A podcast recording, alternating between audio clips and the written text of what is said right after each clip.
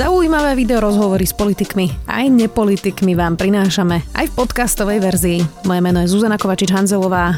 Vítajte pri relácii Rozhovory ZKH v audioverzii. Súdna rada po dlhej ságe konečne zvolila nového predsedu Najvyššieho súdu, stal sa ním Jan Šikuta. Podarilo sa to až potom, čo nová vláda a parlament vymenili členov súdnej rady. Justícia sa zmieta od vraždy Jana Kuciaka a Martiny Kušnírovej v škandáloch a ukázalo sa, že očistné mechanizmy v súdnictve zrejme nefungujú. Viac už s predsedničkou súdnej rady, Lenkou Praženkovou.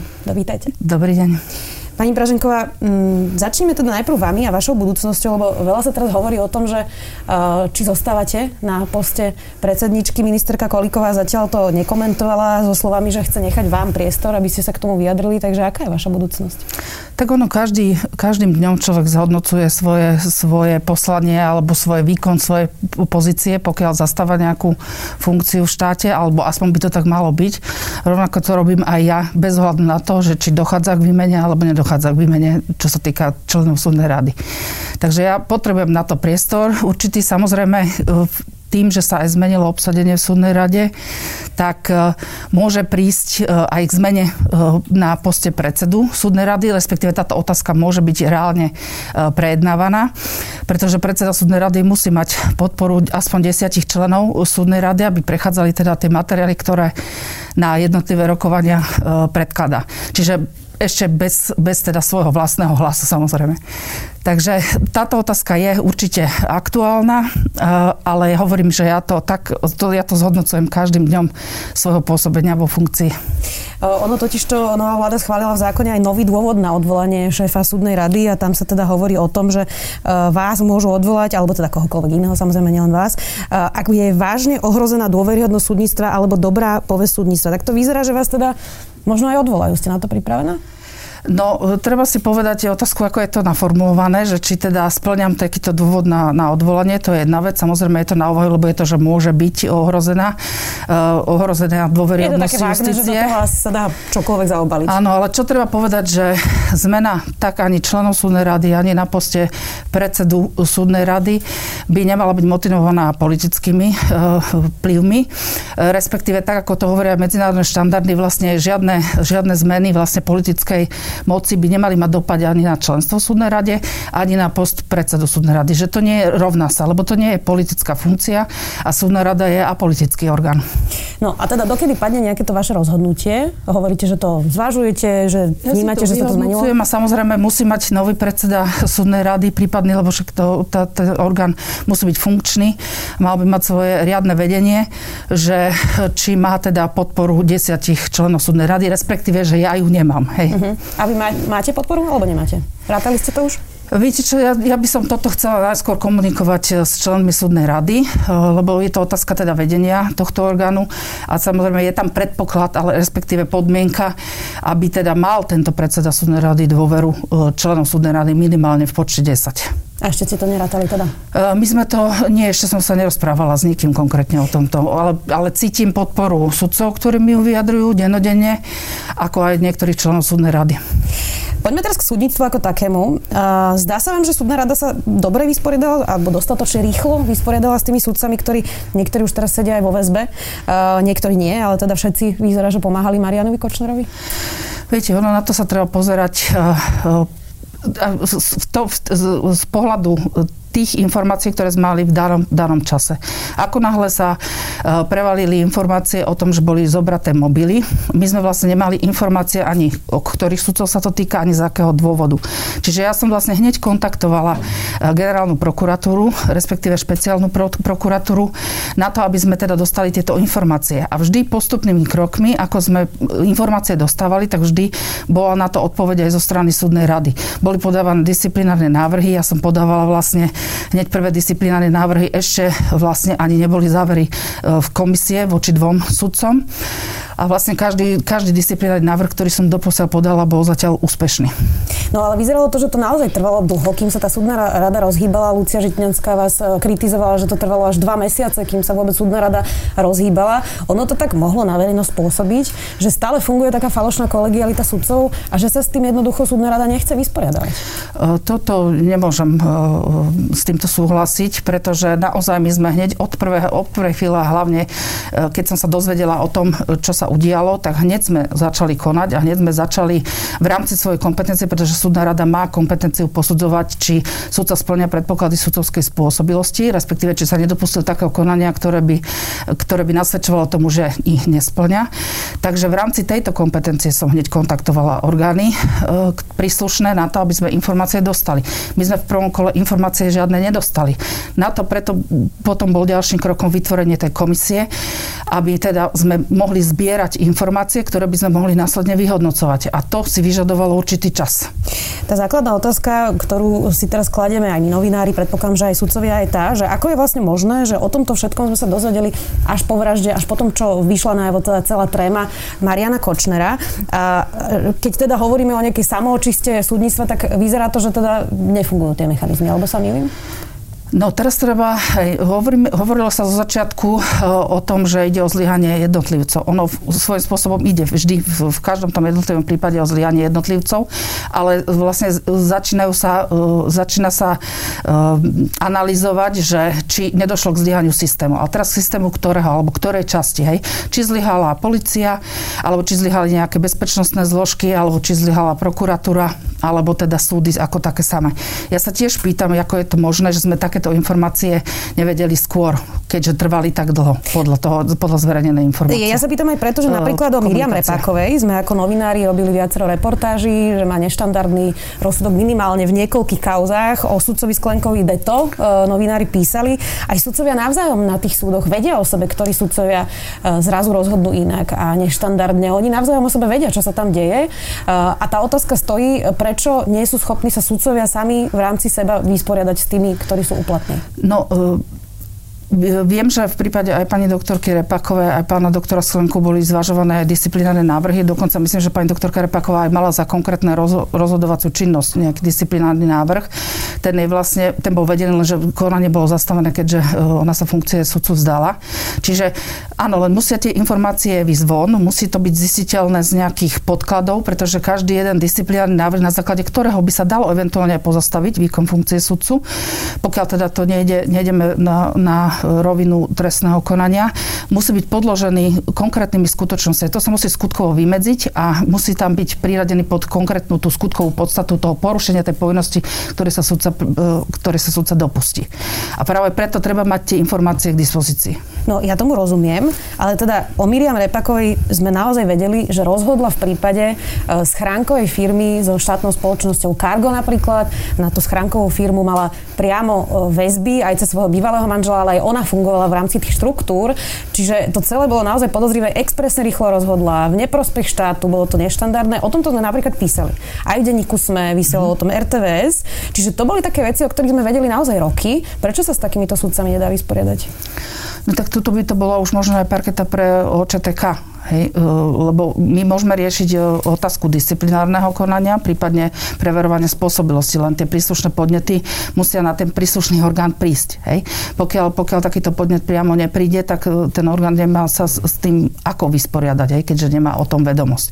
Ale samozrejme, pokiaľ sa nejaké veci medializujú, treba, treba, treba to, lebo je aj, je aj postup v rámci rozhodovacej činnosti, že či tú nápravu zjedná priamo odvolací súd alebo prípadne dovolací súd v konkrétnych prípadoch neviem, ako táto kauza. Potom opravili jej rozsudok, je to tak.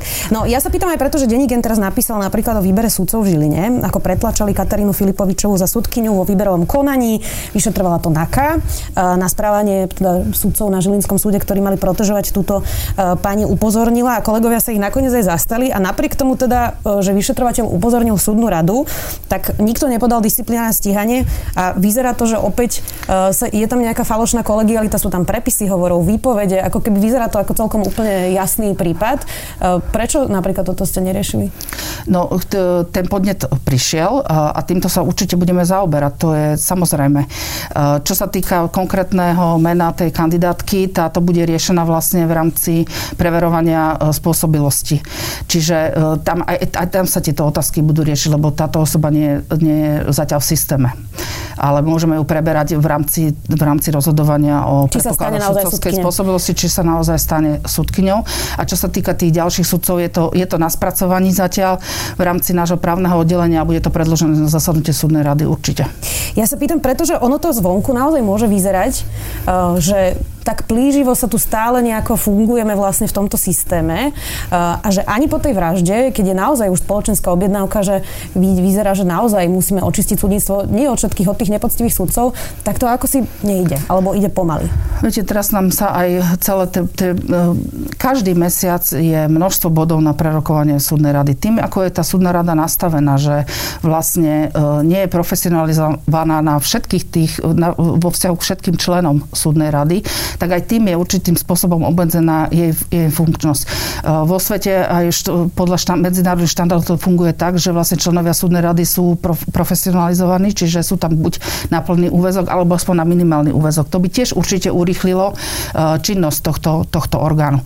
A tým, že aj niekedy e, sa neuskutoční zasadnutie už z akéhokoľvek dôvodu, ako sme mali napríklad aj teraz posledné dve, tak zase sa nám tie jednotlivé body programov posúvali o, o ďalší mesiac. Samozrejme, že sme to riešili tým, že sme vlastne aj z uh, viacej zasadnutí dali na jeden mesiac, aj teraz, aj teraz je to tak plánované, ale určite to tú činnosť uh, určitým spôsobom spomaluje.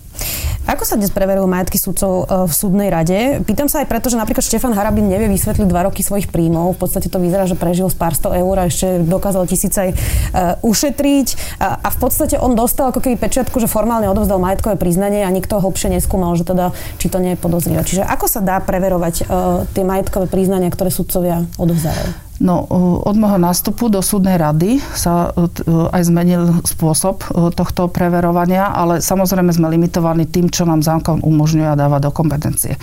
My vlastne máme, ako súdna rada má kompetenciu aktuálne podľa platnej právnej úpravy vyhodnocovať vlastne tie jednotlivé prírastky oproti predchádzajúcemu roku k, k aktuálnemu roku, za ktorý sa podáva majetkové priznanie. E, boli v minulosti aj stanovené určité limity, e, nad ktoré sa, pod, nad ktoré sa až skúmali tieto prírastky. My nemáme teraz žiadne limity, to znamená, akýkoľvek prírastok sa vlastne vyhodnocuje. Robí sa to veľmi e, podrobne, ale hovorím, že je to zamerané tak, ako nám to zákon vlastne umožňuje na, na vysvetľovanie vlastne tých prírastkov, že či ten sudca mal taký príjem, taký, taký príjem, ktorý zodpoveda týmto majetkovým prírastkom. A k tomu sa vlastne nabalujú ďalšie, ďalšie osoby, lebo, tomu, lebo sudca nežije sám, hej, zväčša, ale má aj nejakých rodinných príslušníkov. Takže to sú ďalšie osoby, ktoré, ktoré, ktoré treba zohľadňovať. Ich príjem, pokiaľ teda je to manžel, treba deti. zohľadňovať deti, prípadne na deti. Čiže, čiže, ale tam hovorím, že sú sudcovia povinní deklarovať aj tieto príjmy manžela a malo od tých detí a toto sa vyhodnocuje e, vlastne v súvislostiach s tým príjmom, ktorý mal za, za predchádzajúci rok, aj prípadne s tými spolubývajúcimi osobami. Štefanovi Harabinovi by ste tiež odobrili to majetkové priznanie? E, neviem teraz, na, ktor- na ktoré konkrétne sa, sa pýtate. To bol myslím 2012-2013. On to no, nevie musela by som ho vidieť, lebo v tom čase som naozaj nebola ani členkou súdnej rady a ani... ani no, skôr sa pýtam preto, že keď to síce aj sumou sedí, že naozaj toľko zarobil, ale vlastne z toho nič neminul, tak to je čudné, pretože z niečoho človek žiť musí. Uh, takže formálne ono to v tých kolonkách asi sedí, ale nedáva to logický zmysel. No ale my to zohľadňujeme samozrejme, že tam sa priliada na to, že musí nejaké prostriedky vynaložiť aj na to, že vlastne žije, hej, že niekde býva, mm. že si platí nejaké nájomné, že má nejaké iné platby, toto všetko sa musí zohľadňovať a v súčasnosti sa to aj zohľadňuje. Uh, tá otázka na majetky e, padla aj na vás. Kolega Peter Kovač písal, že vlastníte byť za takmer pol milióna eur v Cukrmandli, kde býva aj ex-premier Pellegrini. Vlastníte dve auta v hodnote 100 tisíc eur, tretie ste vyhrali, dostali ste dar od oca 75 tisíc eur a máte teda ešte ďalší byt s garážou. E, vy teda celkom podrobne máte majetkové priznania sudcovia e, oveľa viac ako teda poslanci. Vy ste pripustili, že sa poznáte s manželkou Petra Korbačku, ktorý teda je predsedom predstavenstva JNT Real Estate, ktorý stávali Cukermandel. Tu ten byt ste kúpili za trhovú cenu, alebo ste mali nejaké dohodnuté možno ja som, ja som v, tom, v tejto súvislosti nedala so, žiadno, so žiadnou takouto osobou, ktorú ste spomínali. Ja som povedala, že tú osobu poznám, ale že nemáme žiaden vzťah a to je pravda, na tom, na tom zotrvávam. A tie informácie boli, boli jemne povedané veľmi, veľmi skreslené, pretože sa spájali tam osobné automobily, ktoré už aj dávno nemám a mm-hmm. boli v rôznych časových, časových úsekoch kupované a vždy, keď som aj nadobudala ja nejaký majetok, tak a čo sa týka napríklad motorových vozidiel, buď som ho brala na leasing alebo na, na požičku plus predaj predchádzajúceho vozidla. A ja mám 9-ročné auto v súčasnosti a, a jedno štvoročné auto v súčasnosti, však to deklarujem aj v majetkovom priznaní. A čo sa týka toho sporného bytu, na to mám teda dosť e, vysoký úver zobratý. Čiže bolo to za trhovú cenu? Áno. Súdna rada uh, mohla už aj pred vraždou a pred trímou preverovať majetky. Monika Jankovská tomu ako si ušla, lebo vlastne teraz z tej trímy vy, vypadlo, že ona má byť za pol milióna na synov napísaný bez hypotéky, na rozdiel od vás teda. Uh, a píšu si o tom s Marianom Kočnerom. Uvidíme, ako to dopadne vyšetrovanie. Uh, prečo to uniklo uh, pozornosti? Napríklad toto. Bola to niekoho chyba, alebo to proste sa občas stane, alebo ako tomu predísť do budúcnosti? No, v tom čase zrejme, kedy to nakupovala, ona asi neuvádzala to v majetkom priznaní vo vzťahu k súdnej rade, respektíve majetkové priznanie, ktoré sa uvádza predsedovi súdnej rady, lebo tým, že bola vlastne, mala prerušený výkon, ona podávala na, na Národnú radu uh, majetkové, majetkové priznanie, takže to by bola skôr otázka na, na nich. Ale uh, sudcovia neuvádzajú majetok uh, plnoletých uh, detí. Čiže tam mohla byť táto... Je tento, to diera? Uh, tak ako sa to vezme, lebo e, buď žijem s tým plnoletým e, synom v spoločnej domácnosti a keď s ním nežijem, tak možno, možno tam by nebol, nemal byť ten priestor, ale keď, keď žijem v spoločnej domácnosti, tak tam by možno bol priestor na to, aby sa priznávali. Ale to je otázka nastavenia celého systému. No e, potom aj sudca Sklenka, ten teda tiež vyzerá, že podľa trímy prijímal finančné hotovosti od Mariana Kočnera. Vy máte teda nejakú právomoc skúmať napríklad, že koľko peňazí mu príde, alebo aké má výdavky presne a tak? To sa dalo dalo odhaliť a, a uniklo to systému? My vyhodnocujeme len to, čo súdca v tom majetkom priznaní uh, uvedie. A on tam dáva aj vyhlásenie, že teda všetky skutočnosti, ktoré tam uvádza, sú pravdivé a zodpovedajú skutočnosti. A z toho sa vychádza. Dá sa to zmeniť tak, aby niekto napríklad ako pán Sklenka už na budúce ako keby vzbudil nejakú pozornosť? Dá sa ten systém predstaviť? Máte aj nápad, že čo by teda mohlo byť lepšie, aby sme vedeli takýchto sudcov odhaliť? To je na, na širokú uh, diskusiu. Uh, museli by sme mať, tá kontrola tých majetkových priznaní musela, mať, uh, musela by byť väčšie kompetencie a museli by tam byť možné aj dopity na, na príslušné, ja neviem, bankové ústavy a tak ďalej, na nejaké finančné inštitúcie, ale to je naozaj otázka širokej diskusie. Poďme sa ešte pobaviť trochu o tých etických hraniciach toho, že čo môže a nemôže súdca. Pýtam sa aj preto, že vy ste sa stretli na, na zabíjačke s Marianom Kočnerom, vy ste teda hovorili, že to bola advokátska zabíjačka eh, a teda, že Marian Košar tam prišiel a vy ste potom eh, odišli. Mal by sa ale súdca stretávať na takýchto akciách s advokátmi, s ľuďmi, ktorí môžu potom prísť do vašej súdnej siene, teraz nie konkrétne vám, ale ktoromkoľvek sudcovi. Kde sú tie etické hranice toho, na aké akcie by súdca mal chodiť a na aké by nemal? No, táto zabíjačka to je téma, ktorá sa nejako stále cyklicky ako vracia. Ja som to niekoľkokrát aj vysvetlila, čo sa týka moje, moje osoby. E, podstatné je, že v tom čase, pre mňa to bola ináč úplne vynimočná účasť. Ja, na takéto, ja mám úplne nudný spoločenský život v tomto smere a mala som prerušený výkon funkcie sudcu, takže to som tiež vyhodnocovala. Samozrejme, vždy, keď je sudca pozvaný na nejakú spoločenskú akciu, musí si zvážiť, že či môže dôjsť k nejakým rizikám že by mohol byť, e, mohla byť spochybňovaná jeho nestrannosť, alebo že by sa mohli tam vyskytnúť nejaké osoby, s ktorými, s ktorými e, nechce byť prítomný, alebo nemal byť prítomný, ale vždy taký sudca môže odísť z takej akcie, ak by sa takto, takto, takáto osoba tam nejak vyskytla, tak ako sme to urobili aj my. Takže je to otázka nastavenia. Nemôžeme, nemôžeme podľa mňa uh, sudcov uzavrieť úplne do nejakej bubliny. Proste ten spoločenský život má aj sudca právo viesť, ale samozrejme sú tam tieto limity a hranice hranice a nikdy nesmie prekročiť tú hranicu v tom smere, že by riešil nejaké konkrétne kauzy. To je proste alfa omega, cez ktoré to nesmie prekročiť. My sme vlastne, keď sme riešili takúto etickú dilemu, sme aj komunikovali aj napríklad s pánom profesorom Holenderom a ten jednoznačne zadefinoval určité hranice, pod cez ktoré nie je možné vlastne ísť uh, pri takýchto spoločenských udalostiach. Lebo máte aj určité väzby či už priateľské, ja neviem, zo školy, alebo vás spojí nejak, nejakým spôsobom priateľsky nejaká, nejaká, nejaká profesia. Takže e, akože nebolo by, nebolo by uh, podľa mňa vhodné žiadať od sudcov, aby vôbec sa s takýmito sudcami Sú sudcovia, ktorí hovoria, že to je osamelé povolanie, že keď sa stali napríklad Áno. ústrednými sudcami, tak prestali chodiť na takéto akcie práve preto, aby si udržali tú skôr, nezávislosť. Skôr by to malo byť výnimka ako pravidlo. Áno, skôr by to malo byť výnimka ako pravidlo, ale pokiaľ som s niekým pri, dlhoročný priateľ, spolužiak, alebo je to môj rodinný príslušník, veď máme aj zmieša, manželstva, kde je sudca a advokát priamo, manžel a, manžel a manželka, alebo sú, majú synov, céry advokátov, takže tam sa nedá vylúčiť to ich stretávanie, ale hovorím, že musí to byť v v tých ľuďoch priamo vnútorne, že nikdy s nimi neriešia vlastne takéto pracovné e, záležitosti.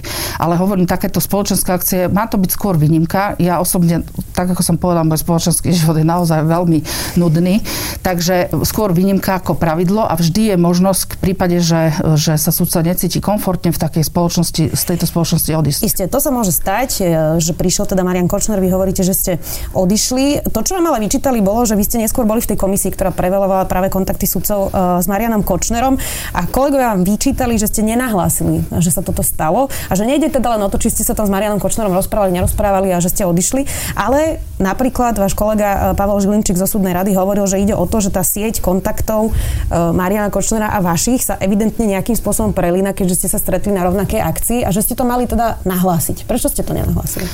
Ale to by sa potom prelínala sieť kontaktov, keby sme takto z tohto vychádzali so všetkými ľuďmi, ktorí sa na takých obdobných akciách, kde ja som bola prvý a posledný krát, uh, tak že sa prepájaš, tam na takéto akcie chodil aj poradca, poradca pani prezidentky a rôzne iní, aj profesori z vysokých škôl, to bola spoločenská akcia, som sa aj vopred informovala na to, že o čo vlastne ide, lebo ja som nikdy na takúto, na takúto akciu pozvanie nebola, ani teraz som nebola pozývaná ako zo strany advokátskej kancelárie.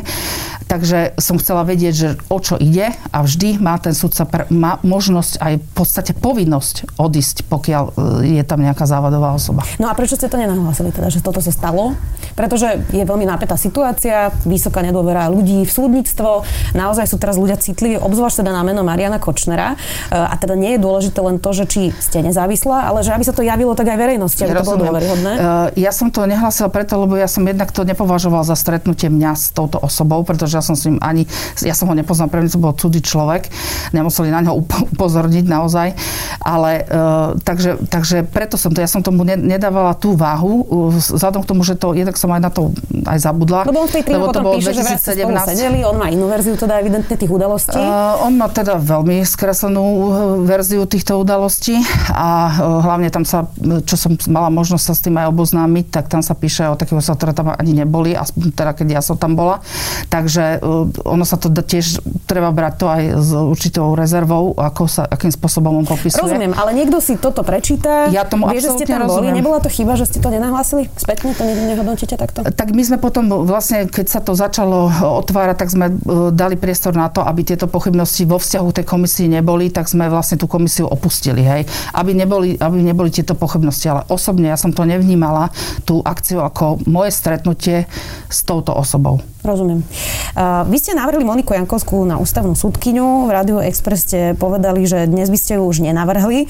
Ako k tomu vlastne prišlo? Vy ste sa dohodli, že ona chce ísť na ústavný súd a že teda možno by bola dobrá kandidátka, alebo ako to vlastne celé vzniklo? Viete, po boji je každý generál. Uh, treba sa pozerať na to pohľadom tých očí, ktoré bolo, kto, ako to bolo v tom čase, akú, akú masu informácií človek mal v čase, keď predkladá nejaký takýto návrh. Ja som bola kontaktovaná štátnou tajomničkou v tom čase na ministerstve spravodlivosti, kde bola vlastne pani ministerka, nie, už bol myslím, že minister Gál v tom čase, lebo to bol koniec roka 2018, decembri, že teda, že mala by ambíciu kandidovať na tento post a že teda, či by som mu navrhla. Ja som v tom čase vlastne aj vedela o niektorých informáciách, nie týchto, čo teraz vyšli najavo, ale o niektorých, ktoré boli medializované, tak ja som žiadala, aby mi toto bolo vysvetlené, čo mi bolo aj vysvetlené. Čo napríklad vám vysvetlila? No čo sa týkalo, myslím, že sa volal pán Janiček, alebo vo vzťahu k, tejto kauze. Ano. Takže predložila mi vtedy aj rozhodnutia, tam bolo myslím, že aj nejaké trestné stíhanie. Proste brala som to ako fakty, lebo mala, mala som podložené vlastne rozhodnutia. A vlastne toto vysvetlovala ona aj pred ústavnoprávnym výborom. Ano. A zrejme aj ústavnoprávnym výboru toto v tom čase stačilo, keďže vlastne celý ústavnoprávny výbor vrátane opozičných poslancov, myslím, že tam bol aj pán nie, Určite tam bol aj pán Dostal a pán, uh, pán e, Báraník napríklad, že im to postačovalo no a nie, že dali, lebo, dali uh, viete, oni, že... oni, oni totiž to posudzovali iba formálne aspekty toho, či niekto splňa tú prax, vek a podobne. A vtedy... No ale na hearingu sa pýtali na tieto pýtali, skutočnosti. Pýtali, ale Čiže ona keby mali, splňala. Teraz... Ja rozumiem, ale keby som mala výhrady tohto typu, Hej, keby som mala výhrady tohto typu, tak nedvihnem za ne ruky ani pri, tejto, pri tej voľbe. V no rámci, nie, lebo oni museli formálne posudzovať, či majú prax. Oni vtedy odsúhlasili aj pána Sopoligu vlastne uh, aj, aj rôznych iných, pretože formálne splňali vlastne všetky hey, podmienky. Ale pre, už, sa, už sa aj vtedy sa diskutovalo o tom, že to nemá byť, nemá byť len splňanie formálnych nálež, no, predpokladov, ale aj akýchsi morálnych štandardov a integrity. Čiže táto, táto téma bola diskutovaná a ona, myslím, že na túto tému, lebo ja som ten, tie hearingy sledovala vtedy, uh, bola aj dotazovaná. Takže keby boli pochybnosti také, jak sú dnes, tak, e, tak myslím si, že by nemal nikto problém aj napriek tomu, že by formálne niekto splňal na, uh, náležitosti alebo predpoklady, že by nezahlasoval za túto osobu. Ministerka Koliková bola štátna tajomnička v čase, keď bola štátna tajomnička aj pani Jankovská a tá teda povedala napríklad toto. Napriek tomu mi intuícia hovorila, že táto osoba je pre justíciu závadová, o Monike Jankovskej teraz. A podobne to vnímala aj ministerka Lucia Žitňanská, ktorá hrozila demisiou, ak by bola Jankovská nominovaná do súdnej rady. Intuíciu som mala, ale nevedela som, že to je až v takom stave. Takže vás možno zradila tá intuícia? No ja som takéto intuície nemala, lebo my sme neboli v nejakom dennom kontakte, takže takúto intuíciu ani také vedomosti o takýchto skutočnostiach som nemala, čiže to je úplne jednoznačné, že by som takýto návrh nepodala, ani by som vôbec na tom neuvažovala. Ale skôr, a keď bolo komunikované, napríklad keď viem, že ona sa chcela vtedy, lebo to bolo komunikované v súvislosti s jej členstvom v súdnej rade, tak vlastne bolo to komunikované, že preto nie do súdnej rady, lebo nie je nesudcom. Áno. Takže to potom treba aj tam hľadať možno nejaké odpovede na otázky. Previerky chystá aj táto vláda, ešte nevieme v akej forme, ale teda vaša predchodkynia napadla na ústavnom súde e, tie previerky pôvodné. E, pomohli by previerky a viete si predstaviť nejakú formu, ktorú by ste možno nenapadli vy ako predsednička? Uh, Určite, eh, aj čo sme diskutovali aj v rámci sudcov, ako sudcovia sa neba, ne, nebráne previerkam. Áno. Otázne je, ako to bude nastavené, kto to bude robiť a kto bude preverovať tých, čo preverujú. Hej. Čiže to je otázka nastavenia tých pravidiel. Ale treba si pozrieť aj na to, že pozrieme sa, kto v tej tréme je, kto, kto teraz je možno obvinený, alebo niekto možno čaká na obvinenie a že ten prešiel cez previerky. No, Čiže či sa previerky... systém, ale teda ako by sa to teda malo, malo zmeniť? Kto by to mal robiť ideálne, aby sudcovia boli spokojní, aby to teda bolo transparentné a aby boli aj efektívne, presne ako hovoríte, že sa doteraz robili pro forma? Lebo ono, ono môže byť, no neviem, či sa robili pro forma, to nechcem tvrdiť. No tak ako, asi áno. Ale či to odhalí, lebo, lebo preverujete osobu v danom, danom nejakom čase, ale vždy je to o tom, aj, aj to o tom človeku, o tom vnútri, ako vníma, ako má postoje k hodnotám a k princípom a k plneniu svojich povinností. Čiže vždy je to aj o tej konkrétnej osobe. Môžete ho dnes preveriť a zajtra zlyha. Áno? Čiže lebo sa preveruje do, do minulosti, ale zvyšuje to samozrejme predpoklad toho, že bude sa správať e, riadne a čestne. Čiže toto, toto, toto pripúšťam. Ja si myslím, lebo sú rôzne názory na toto, že kto by mal vykonávať to, takéto preverovanie. Určite to musí byť nastavené tak, aby vždy tam boli nejaké páky na to, aby ten sudca, ktorý je preverovaný, dostal e, k dispozícii zistené, zhromaždené informácie, aby sa mohol voči ním ako brániť. To vyplýva z medzinárodných štandardov, to nie je môj, môj vymysel. Medzinárodné štandardy hovoria, že to preverovanie by malo byť zamerané vlastne na nejakú finančnú e, situáciu toho e, preverovaného a vlastne trestný register. Ale sú samozrejme aj štáty, kde sa robia hĺbšie previerky aj vo vzťahu k, morálnej, e, morálke a integrite. Takže toto je možné aj týmto spôsobom nastaviť, len mal, musí tam byť taký nejaký kontrolný mechanizmus, respektíve, e, aby ten, aby ten dotyč, tá dotyčná osoba sa mohla brániť.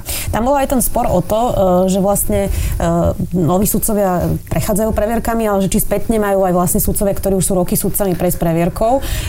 Viete si predstaviť teda, že v nejakej forme všetci plošne prejdú previerkou?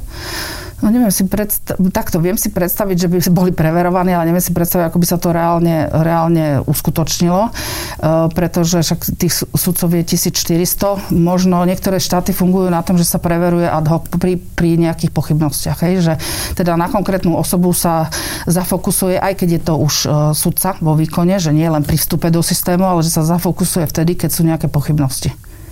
Uh, diskusia je o tom, že vlastne v čase, keď bola harabinizácia súdnictva, tak väčšina sudcov mlčala.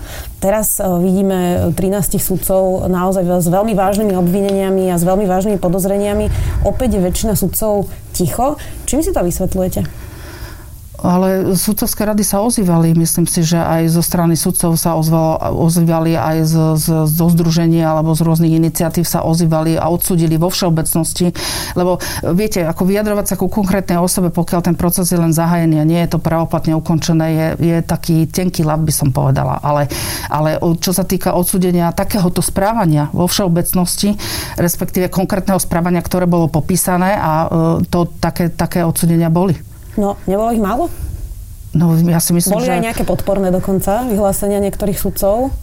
Podporné vyhlásenia? Mm, také, keď brali telefóny, tak niektorých to pobúrilo, že ako si to policia voči sudcom dovolí ja som a to skôr nemala, že, že ten spôsob aký, lebo sme sa stretávali aj na rôznych poradách vo vzťahu teraz nie k sudcom, ale vôbec k občanovi, že keď sa robia takéto zásahy k akémukoľvek občanovi, že keď je ešte v štádiu len, len uh, vlastne obvinenia, že nie je ešte pravoplatne odsudený, že aby sa to robilo takým spôsobom, že keby v konečnom dôsledku neskočil ako odsudený, že vlastne nie je už odsudený tým zásahom, že celé, celé jeho okolie o tom, ako vie.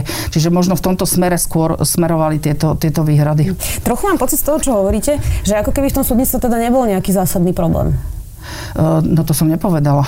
Nie, že, som... že vlastne hovoríte, že sudcovia nemučia že vlastne eh, v podstate, akože, že, že, že to ako keby normálne funguje. ale... Aj vyjadrovania sa k, k určitým otázkam, pokiaľ môžu skončiť na súde, je tiež vždy musíte vážiť, že či sa vopred vyjadrím a potom ma to vlastne diskvalifikuje z rozhodovania prípadné veci alebo nie. Čiže aj na toto sa troška treba pozerať, ale myslím si, že jednoznačne všetky, eh, neviem, či teda všetky súdne, sudcovské rady, čo na jednotlivých súdoch bolo, ale aj tých, čo sa to dotýkalo, zaslali vlastne vyjadrenie, aj dali ho, zverejnili ho e, v médiách.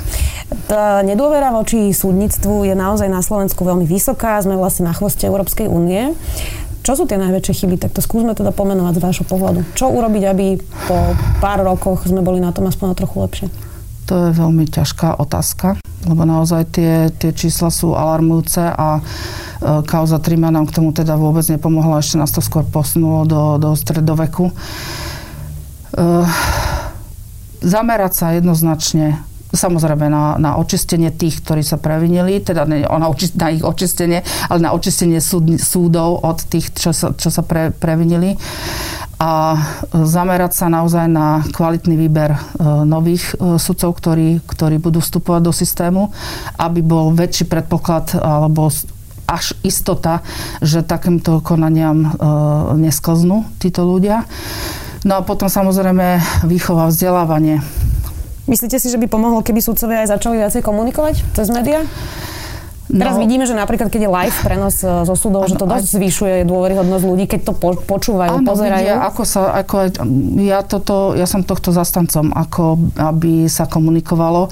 Je to v podstate aj jedno z odporúčaní e, medzinárodných inštitúcií, aby sa proaktívne informovala verejnosť o, o tom, ako súdy fungujú, ako súd sa rozhoduje a v prípade také kauzy, kde je možno nejaká pochybnosť znesená alebo ktoré sú také vynimočné niečím, tak e, tie by sa mali o to viac komunikovať aj, aj verejne.